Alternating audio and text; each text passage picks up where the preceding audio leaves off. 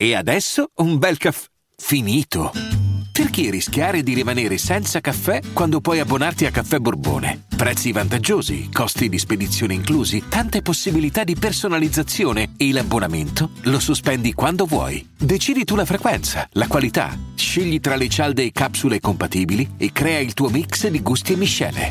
Mai più senza caffè con l'abbonamento Caffè Borbone. Tutte le info su caffèborbone.com. Che cos'è il bail-in?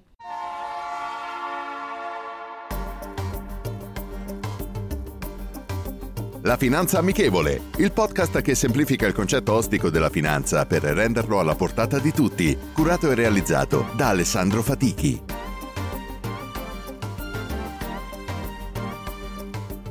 Buongiorno e benvenuti ad un nuovo episodio della Finanza Amichevole. Oggi parleremo del significato del bail-in, cosa significa e chi è coinvolto in casi di grave difficoltà di un istituto di credito. Il termine inglese bail-in significa il salvataggio interno o dall'interno di una banca da parte dei suoi azionisti, obbligazionisti o correntisti. In poche parole, le perdite derivanti da una cattiva gestione ricadono direttamente su chi ha investito o depositato i propri soldi in quella banca.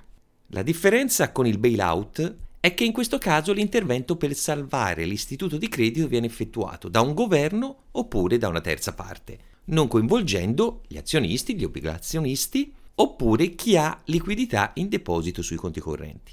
Le regole per il salvataggio delle banche sono cambiate dal 1 gennaio 2016 in Italia e nell'Eurozona con l'introduzione appunto del bail-in. Ma andiamo ad analizzare chi sono i soggetti coinvolti e quelli esclusi al verificarsi di questo evento? Quelli che vengono colpiti dalle perdite sono chi detiene azioni o strumenti di capitale, titoli subordinati, obbligazioni e altre attività ammissibili, depositi superiori ai 100.000 euro riguardo persone fisiche e piccole e medie imprese. Ma chi è invece escluso da questo? Chi detiene depositi fino a 100.000 euro, le passività garantite come i covered bond, i debiti che la banca ha verso i propri dipendenti, il fisco, gli enti previdenziali e i fornitori. È anche opportuno sapere che il fondo di garanzia copre fino a 100.000 euro per ogni correntista e per ogni istituto.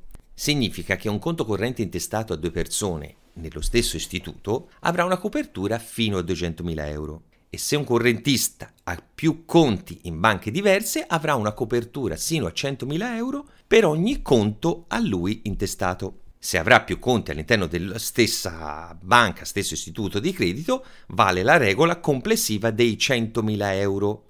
Tutto questo per fare chiarezza sul concetto del bail-in e che cosa accade o non accade per gli investitori coinvolti nell'eventuale crack bancario. Se vogliamo avere delle accortezze, quindi, non lasciamo depositati importi superiori ai 100.000 euro sul conto corrente, Facciamo massima attenzione nel sottoscrivere o acquistare obbligazioni subordinate o anche obbligazioni normali oppure azioni se non sono quotate, in quanto il prezzo e la negoziabilità potrebbero dipendere dal consiglio di amministrazione e non dal mercato. Quindi rischiando di avere brutte sorprese anche se vogliamo venderle indipendentemente dai bail-in o no, quantomeno cerchiamo di avere un po' di attenzione quando sottoscriviamo o acquistiamo questa tipologia di titoli. La citazione di oggi è la seguente. Il mercato azionario impazzisce per qualsiasi compagnia appena menzioni la parola internet. Tutto questo mi dimostra che gli imbecilli di Wall Street sono stupidi quanto lo erano ai tempi del college, quando dovevano sostituire i loro docenti di economia per evitare che venissero espulsi. John Dvorak rendiamo la finanza amichevole. Vi aspetto.